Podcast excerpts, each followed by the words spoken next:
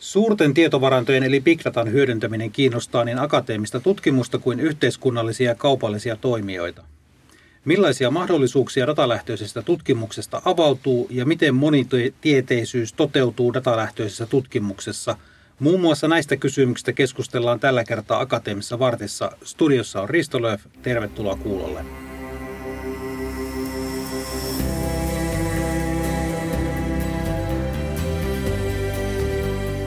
Datalähtöinen tutkimus on järjestäytynyt vastikään monitieteiseksi tutkimusverkostoksi Itä-Suomen yliopistossa.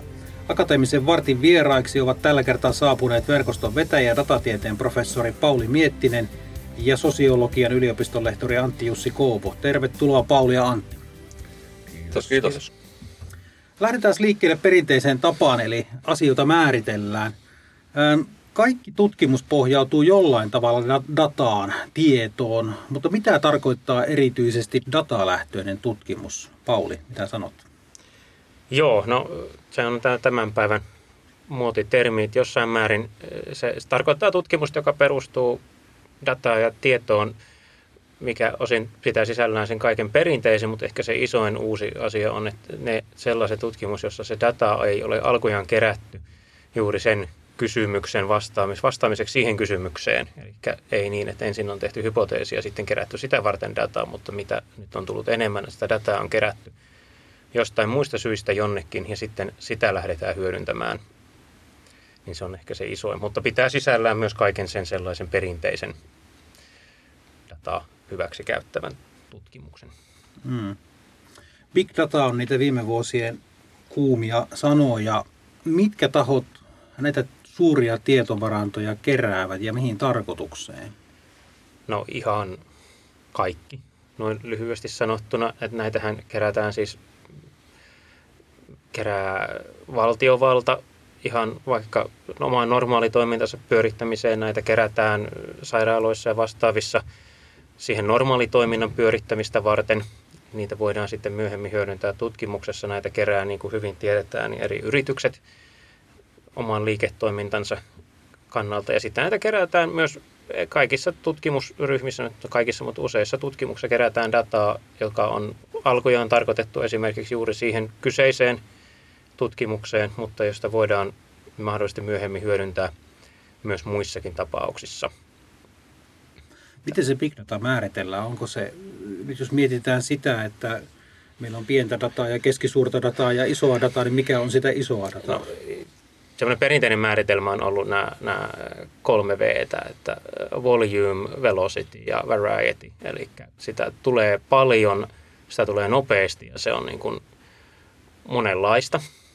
Eli ei, ei, ole hyvin, ei ole homogeenista dataa, vaan hyvinkin heterogeenista dataa, mutta mä enemmän näkisin, että koska olen tietojenkäsittelytieteilijä, niin mä määrittelen big datan enemmänkin niin, kuin niin päin, että se riippuu siitä, mitä sä haluat sille tehdä. Eli jos sä pystyt tekemään sen, minkä haluat tehdä helposti sille datallesi tarvitsematta murehtia sitä algoritmia tai tietokonetta, millä sen teet, niin sitten se ei ole big dataa. Mutta jos, jos sun pitää pysähtyä miettimään, miten mä onnistun näin isolle datasetille tämmöisen asian tekemään, niin sitten sulla on big data-ongelma. Ja se saattaa olla, että se on niin tuhat havaintoa, joka on se big data-ongelma, jos haluat sieltä sellaista laskea, joka vaikeaa on. Se saattaa olla, että se on niin tuhat miljoonaa havaintoa ennen kuin sulla on big data-ongelma. Eli puhutaan siis hyvin suurista tietomassoista siinä tapauksessa. Se on, mutta, mutta se riippuu ihan siitä, mitä sieltä halutaan tehdä. Se voi olla hyvinkin pieni, joka on suuri. Mm. No datalähtöisessä tutkimuksessa korostuu monitieteisyys täällä Itä-Suomen yliopistossa. Antti, sä teit tutkimusta yhteiskuntatieteiden puolella. miksi datalähtöinen tutkimus kiinnostaa sinua? No oikeastaan tämä liittyy tähän yhteiskuntatieteiden murrokseen kanssa tietyllä tavalla menetelmissä nimenomaan, että tota, me on, jos ajatellaan vaikka määrällistä yhteiskuntatieteistä, missä on jotain laskeskeltu ja aseteltu hypoteeseen, niin vaikka sosiaalitieteiden puolella 50, 50-luvulla tota, muotiin, muotiin tullut syövitutkimus niin postikyselyinä, niin alkaa olla vähän vaikea, vaikea toteuttaa, toteuttaa nykyään, kun jos kerätään vaikka kyselyaineistoa, niin sitten joku teleliikenne hommissa oleva ihminen sanoo, että okei, että hän kerää niin kuin just miljoona havaintoa vaikka tuota päivässä, päivässä jostain ihmisten käyttäytymisestä ja tällaisesta. Eli tämän tyyppisen tämän tyyppiseen murrokseen se liittyy ja tota, aika paljon niin kuin, ehkä just niin kuin big dataan liittyen, niin aika jänniä sovelluksia, että avoimesti saatavilla olevaa dataa linkitetään vaikka niin kuin olemassa oleviin jotain tiettyä tarkoitusta varten kerättyihin tutkimusaineistoihin. Tai sitten toisaalta meillä on ehkä sitten tota, mm, hyvinkin niin kuin, aletaan yhä enemmän käyttää myös yhteiskuntatieteessä erilaisia tota, datalointamenetelmiä tai tällaisia, tällaisia asioita. Tämä on niin kuin tulossa, tulossa just, si, si, niin kuin, jos tiivistäisi, niin tämä on tulossa niin kuin, äm, nämä uudet, uudet tavat kerätä aineistoa ja analysoida niitä, niin ne vanhat on ehkä väistymässä näiden uusien tieltä yhä enemmän. Ja oikeastaan semmoinen, että totta kai kaikkien tietoverkkojen avautuminen, tämä on, niin kuin, tämä on valtava potentiaali, mikä tällä yhteiskuntatieteellä on. Hmm. Mitäs tieteenaloja yliopistosta on mukana? Siis tässä nyt on luonnontieteet ja, ja tuota, niin yhteiskuntatieteet istuu pöydän äärellä, mutta miten, miten muut meillä on, on ihmistieteiden tutkimusta ja terveystieteiden meillä, meillä on tässä ryhmässä edustus, niin kuin ihan tässä organisoivassa porukassakin edustus kaikista tiedekunnista ja pyrkimys, että kaikki mm. Mm. halukkaat. Ei, me ei ketään suljeta pois, päinvastoin. Joo, että esimerkiksi siis, siis, äh, lääketieteestä hirveästi just näitä esimerkkejä, mitä Pauli sanoi, että kerätään vaikka paljon aineistoa, mitä ei ole tarkoitettu tutkimuks, tutkimukseen, tai sitten niin kuin humanisteja, tämmöinen digital humanities, niin kuin valtavien niin kuin tekstimassojen laskennallinen analyysi. Se on hyvin niin kuin, tota, pitkälle viety tota, ää, datavetostutkimusta. Että, tota, että on silloin aika kiitollinen porukka, että tässä ei niin kuin, hirveästi nämä raja-aidat tunnu. Mm. Joo, onko siellä tuota jotain tiettyjä ää, tutkimusaiheita, joihin se datalähtöinen tutkimusmenetelmä soveltuu erityisesti, tai jotain, jotain mikä se sulkee pois? Löydättekö jotakin esimerkkejä omasta työstä tai kollegoiden työstä, missä se toimii erinomaisen hyvin? Mm. Tässä nyt tuli mainittuakin kyllä jo esimerkiksi. Se toimii kaikkialle, missä sulla on sitä dataa. Ja sitten jos ei ole dataa, niin sitten se suljetaan pois. Että näin tämmöinen tautologinen määritelmä äh, tästä, koska siis esimerkiksi mun tutkimusryhmässä yliopistotutkija Esther Galbrun on tehnyt yhteistyötä Helsingin yliopiston kanssa tutkimalla paleontologisia tota, säätiloja, siis menneisyyden, kaukaisen menneisyyden säätiloja niin, että on, on yhdistetty tietoja fossiilista ja tiedetystä säätiloista ja sillä tavalla pystytty päättelemään, millaista säätilaa on ollut johonkin muuhun aikaan. Ja tämä on niin kuin yksi ääripää ja toinen ääripää voi olla vaikka, vaikka lääketieteessä tehtyä yhteistyötutkimusta tai, tai vaikka ihmisten sosiaalisten verkostojen tutkimusta, joka on jotain, mitä minäkin olen tehnyt, jossa on nykyään paljon, paljon dataa, joka on ehkä malliesimerkki sellaisesta tutkimuksesta, joka silloin, jos lukee vaikka 90-luvulla tehtyjä tutkimuksia, niin ne sosiaaliset verkostot on ollut sellaisia 30 ihmisen tai 60 ihmisen on voinut printata siihen julkaisuartikkeliin koko verkoston. Ja se, mm. se muuttui vähän sen tuossa vuosituhannen vaihteessa, se, millaista dataa on käytettävissä, minkä kokoista dataa on käytettävissä. Et ei, ei pelkästään Facebook, vaan ihan kaikki niin internet, jossa on erinäköistä ihmisten välistä yhteistyötä mahdollista. Tai tallennetaan ja sitä on, on jossain tilanteessa mahdollista saada helpommin ja jossain vaikeammin niin sen tutkimiseen, että miten ihmiset tekevät yhteistyötä, minkä näköisiä ryhmiä muodostuu mm. tällaisissa tilanteissa. Puhutaan niin kuin miljoonista ihmisistä, mm. eikä 64. Aivan. Niin. Joo.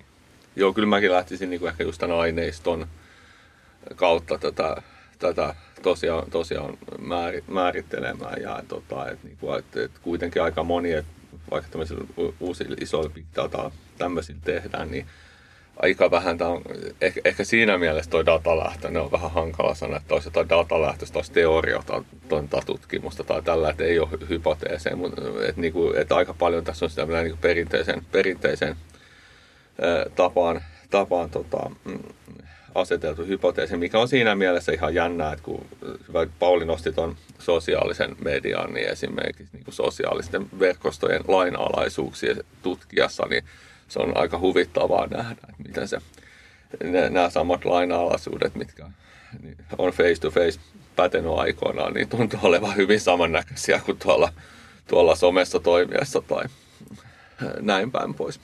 Mm. No suuret tietovarannot, ne ei kiinnosta ainoastaan yksi akateemisia tutkijoita ja tutkimusta, vaan siellä on, on mukana paljon julkisia ja varsinkin kaupallisia toimijoita. Aika monella meillä, meillä niin löytyy ranteista se älykello tai urheilukello, joka tallentaa dataa. Se menee pilveen jonnekin ja päätyy kenties käyttöön muuallekin. Millaista hyötykäyttöä te näette näistä tietovarannoista? Et voidaanko sen big datan avulla ratkaista jotain käytännön ongelmia yhteiskunnassa, esimerkiksi nyt terveyspalveluissa? No, totta kai, ja koko ajan tehdään. meilläkin tota, täällä yliopistolla on vaikka terveystaloustieteen tutkimuksessa mietitään, että mikä on edullista tai mitkä on niin kustannustehokkaita hoitoja. Siihen tarvitaan sitä dataa siitä, että minkälaista hoitotoimenpidettä on tehty ja sillä voidaan ehkä tehdä niin verorahojen parempaa käyttöä ja, ja vastaavasti tietysti niin terveyspalveluissa tätä tehdään laajemminkin vastaavaa, siis ihan, ihan niin lääkkeiden tehokkuutta, hoitojen tehokkuutta, mitä pystytään, siis sitä on tehty jo pitkään, se tämä ei ole välttämättä mikään siis uusi asia siinä mielessä, sitä on tehty jo pitkään, että voidaan tehdä ehkä vielä enemmän, kun, kun tietoa saadaan öö, mahdollisesti niin kuin paremmin ja ymmärretään paremmin, mitä sitä voidaan hyödyntää. Mm. Meillä ei varmaan kaikkia sovelluksia ole vielä keksittykään. Ei missään nimessä. Käyttää. Ei missään nimessä. Sehän on tässä niin kuin kiinnostavaa, että tämän homman tekeekin. Joo, ihan totta. Ja, siis, ja jos vaikka lisää esimerkkejä, niin me voidaan esimerkiksi, mikä on viime, nyt aika ajankohtainen ongelma, asuinalueiden eriytyminen, niin me voidaan esimerkiksi tämmöisiä asioita tutkia tota, kännykkäverkkojen avulla kerätä sieltä tietoa tota, ihmisten liikkeistä ja kenen kanssa on tekemisissä. Me saadaan aika nopeasti ja tehokkaasti e, iso kuva, kuva, kuva tämmöisestä mahdollisesti haitallisestakin kehityksestä ja näin. Et, tota, ja, ja siis näitähän voisi olla ihan rajattomasti, kunhan jaksetaan keksiä. Että aineistoa niin periaatteessa on, on olemassa. No, suuret monikansalliset tietoyritykset, kuten Google ja Apple, niin nehän kerää meistä kaikista paljon tietoa ja yksityinen käyttäjä ei aina tiedä, mihin niitä tietoja käytetään. Tässä on toinen puoli on, on tietysti se innostus, että meillä on paljon dataa käytössä, mutta pitääkö yksityisen kansalaisen olla huolissaan siitä, miten hänen omia tietoja hyödynnetään? No tässä on kaksi, kaksi niin peluria. Tässä on se valtiovalta, joka sitä kerää, ja sitten on nämä yksityiset kaupalliset toimijat, jotka sitä dataa kerää.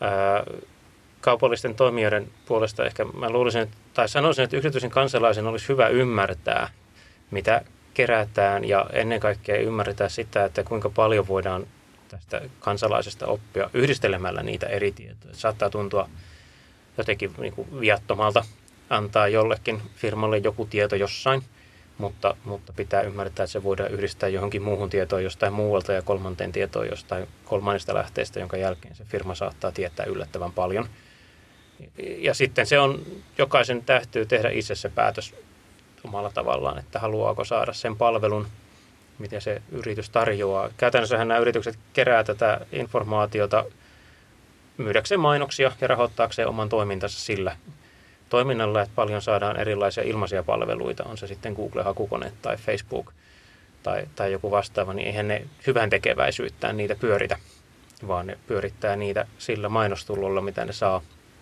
niin sitten se on vähän tiettyyn pisteeseen asti jokaisen oma valinta, että haluaako tämmöisen ilmaisen palvelun saada sillä, että antaa tämän datan. Jos kukaan ei koskaan antaisi mitään dataa, niin sitten me maksettaisiin 10 senttiä jokaisesta Google-hausta ja 5 senttiä jokaisesta sähköpostista.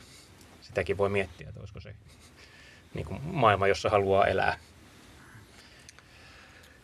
Joo, tota, No ihan, ihan samaa mieltä tuossa, että kyllähän tämä vaatii kansalaiset paljon enemmän kuin joskus, joskus aikoinaan, aikoinaan ja miettii, mutta toisaalta sitten ehkä toi just toinen puoli asiaan, asiasta, niin sit kun meillä on sitä avoin dataa saatavilla, niin tota, kyllähän se niin toisaalta sitten myös mahdollistaa, mahdollistaa tota, sen datan käytön kaikkiin niin kuin myönteisinkin tarkoitusperiin. Että, tota, kolikolla on kaksi puolta. Hmm. Muistelen Pauli, että joskus aiemmin keskusteltiin tästä asiasta ja sanoit silloin se, myös sen, sen näkemyksen, että tämä voi olla sukupolvikysymys. Et nuoret, jotka verkossa nykyään on niin hyvin suvereenisti, kyllä myös jakaa tietoa itsestään, eikä, eikä koe sellaisia salaliittoteorioita ympärillä kuin moni muu. Joo, tai mä, mä niin näkisin, että se, että mikä, mikä on siis sellaista dataa, mitä me pidetään yksityisenä datana, niin se on, se on sosiaalinen konstruktio ja se on muutoksessa ja on ollut varmasti aina muutoksessa.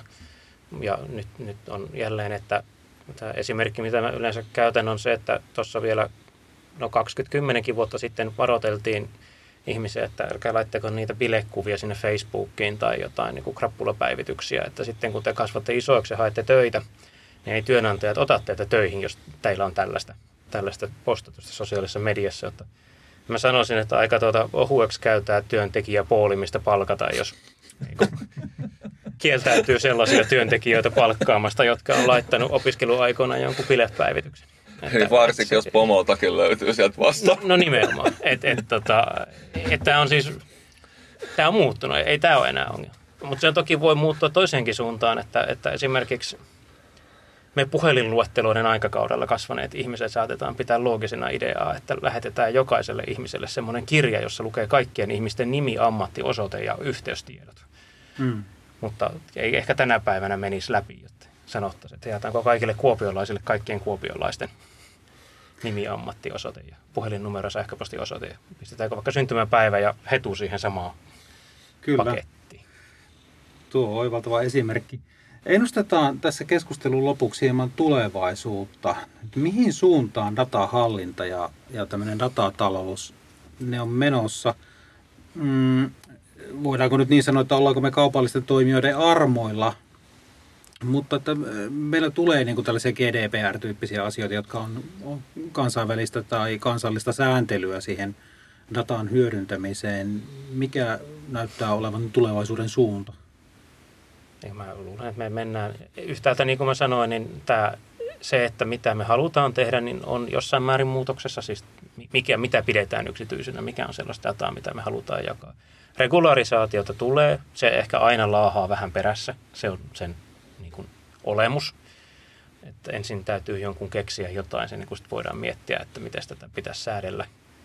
Ja sitten, mitä nyt on havaittavissa, niin kyllähän nämä isot kaupalliset pelaajat varsinkin on tajunneet sen niin kuin riskin siinä, että jos, jos heidän jos paljastuu, että he on väärinkäyttäneet niitä suuria datamassoja, mitä he on keränneet, niin siitä voi olla heidän liiketoiminnalleen aika merkittäviä riskejä. Esimerkiksi sen johdosta, että se saattaa johtaa hyvinkin tiukkaan regularisaation, mistä johtuen nyt on havaittavissa, että moni niistä on ryhtynyt niin kuin aika tiukkaankin niin kuin itsesäätelyyn ja jopa vähentämään. Ja sitten tietysti me teknologian kehittäjät tupataan uskoa, että teknologia korjaa, minkä teknologia rikkoo, että nyt meillä sitten on selaimissa yksityisiä tiloja ja, ja, ja kaikkea tällaista niin kuin yksityisen, yksityisen tiedon seuraamisen haitta- tai vaikeuttamismenetelmiä, että vasen käsi korjaa, mikä oikealla kädellä rikottiin ainakin johonkin pisteeseen asti. Että, että tota, jonkinnäköisessä tasapainossa, tai jon, jonkinnäköiseen tasapainoon mä uskon, että me mennään, joka on kyllä varmasti siis niin kuin liikkuva tasapainotila vähän laajemmin yhteiskunnan näkemyksestä. Ehkä Antti osaa sanoa paremmin tähän yhteiskunta no, puoleen. No joo, joo tota, en mä, en mä niin kuin ihan myöskään semmoista dystopiaa tässä kyllä näkisi, että tässä on sitten joku, joku yritysten kaupallisen toimijoiden tota, ylivalta yhtäkkiä tässä asiassa. Että kyllähän tämä monissa muissakin asioissa on, on sit mennyt sillä lailla, että kyllä se säätely sit yllättävän nopeasti ja tehokkaasti sit, sit tulee, tulee siellä, siellä tota, peliin mukaan. Et tota, kyllä tämä varmaan niin kuin hyvinkin, hyvinkin, hyvinkin näin siitä on, mutta kyllähän me semmoista niin kuin, kiinnostavaa niin kuin murkaskautta eletään. Nämä on aika nopeita muutoksia, mitä tässä on tapahtunut ja tota, mistä me joudutaan sitten jatkuvasti nyt ja varmaan jatkossakin niin hakemaan sit suuntaa, että mihin me tässä halutaan mennä. Aivan. Ja nyt kun kuulolla oli paljon tutkijoita, niin vinkataan nyt sitten vielä lopuksi että miten teidän verkostoon pääsee mukaan. Teillä on siis olemassa verkkosivut nimeltä Data Driven Research. Ja kun siihen pistää UEFI, niin hakemalla, hakemalla tuota Googlesta se löytyy. Millaista toimintaa teillä on tällä hetkellä? Tällä hetkellä koronan vuoksi meidän merkittävin toiminta on ollut nämä kerran kuukaudessa järjestettävät perjantaiset lounasseminaarit, mistä ilmoitellaan yliopiston viestintäkanavoissa. Kanavissa ne on avoimia kaikille, kaikille kaik, myös ei-yliopistolaisille, mutta heidän ihan käytännön syystä sitten pitää ottaa yhteyttä meihin. Mutta jos sattuu tuntemaan jonkun vaikka yritysmaailmasta täällä alueella tai muualla, joka voisi olla kiinnostunut jostain, niin saa toki tulla kuuntelemaan niistä myös, niin kuin aikataulu löytyy näiltä verkkosivuilta. Ja sitten kunhan tästä nyt voidaan taas mennä tapaamisiin ja vastaaviin, niin on tarkoitus järjestää esimerkiksi erinäköisiä päiviä, jossa voidaan käydä, käydä tota näitä, niin kuin, tuoda esille yliopistossa tehtävää tutkimusta ja osaamista näiltä eri aloilta. Eli minun toiveeni olisi, että pystyttäisiin törmäyttämään vähän eri alojen asiantuntijoita, jotka ei ehkä ole tietoisiakaan siitä, että minkälaista kaikenlaista osaamista yliopistosta tänä alalta löytyy koska niin kuin nyt tässä on tullut selväksi, niin tämä on kaikilla tieteen aloilla tätä tehdään, niin, niin monella laitoksella ja monesta tiedekunnasta löytyy sellaista asiantuntemista, mikä voisi olla hyöty, mistä voisi olla hyötyä myös johonkin muuhun mun, muiden tiedekuntien ja laitosten tutkimukseen. Ja yksi merkittävimmistä niin kuin tavoitteista tässä meillä on, että tämän avulla ihmiset löytäisi toisensa ää, ja löytäisivät sen asiantuntemuksen. Kyllä. Kiitos Pauli Miettinen ja Antti Jussu Kouvo vierailusta Akateemisessa Vartissa ja menestystä tutkimukseen. Kiitos. Kiitos.